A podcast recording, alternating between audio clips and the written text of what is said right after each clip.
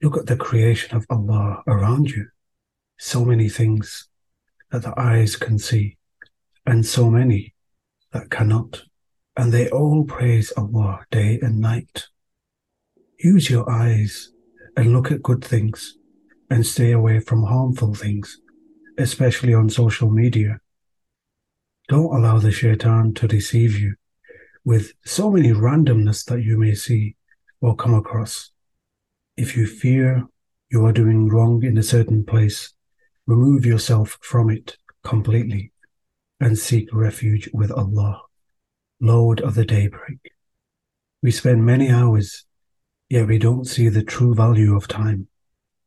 Minute after minute, second after second passes you by. I want you to see the true blessing of this day, because just as you woke up today, others may not have woken up. It was their time to leave. Be grateful for the smallest of things, because others forgot and went about their day. Be grateful for the simplest of things.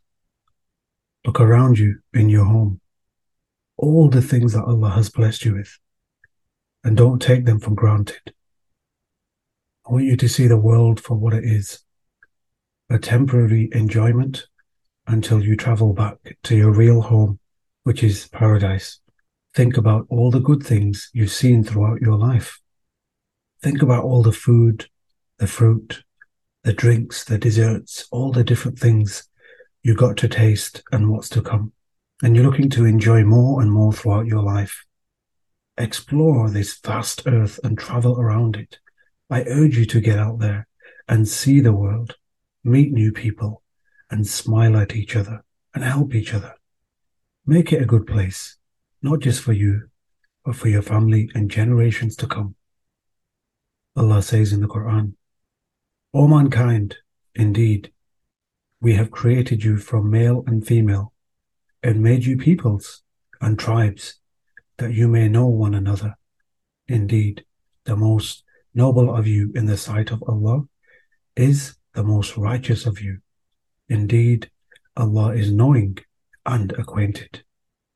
And remember that all the good you have seen is merely a glimpse of things to come in your real home, which is paradise. The Prophet sallallahu alaihi wasallam said, "Allah said, I have prepared for my righteous slaves such excellent things that no eye has ever seen and no ear has ever heard, nor a human heart can ever think of." So make this day yours. Own it. Make the best out of it, and every other day that is to come, because these are true blessings for you.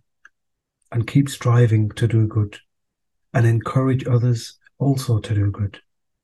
Leave a good legacy behind, even if it was a verse from the Quran that you shared with someone and they benefited from it. You did something huge, and the scales on that day will show it for you, inshallah.